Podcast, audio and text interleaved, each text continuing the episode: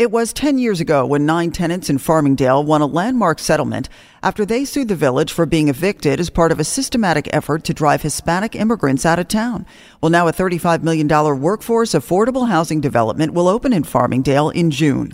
Hofstra professor Stefan Krieger represented the tenants a decade ago. These are folks that went through the trauma of leaving Latin America, went through the trauma of the discrimination in Farmingdale. At times, wondering whether or not we this would ever come to a successful end.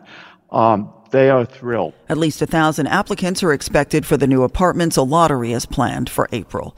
We get it. Attention spans just aren't what they used to be heads in social media and eyes on Netflix. But what do people do with their ears? Well, for one, they're listening to audio. Americans spend 4.4 hours with audio every day. Oh, and you want the proof? Well, you just sat through this ad that's now approaching 30 seconds. What could you say to a potential customer in 30 seconds? Let Audacy put together a media plan tailor made for your unique marketing needs. Advertise with Audacy. Visit ads.audacy.com.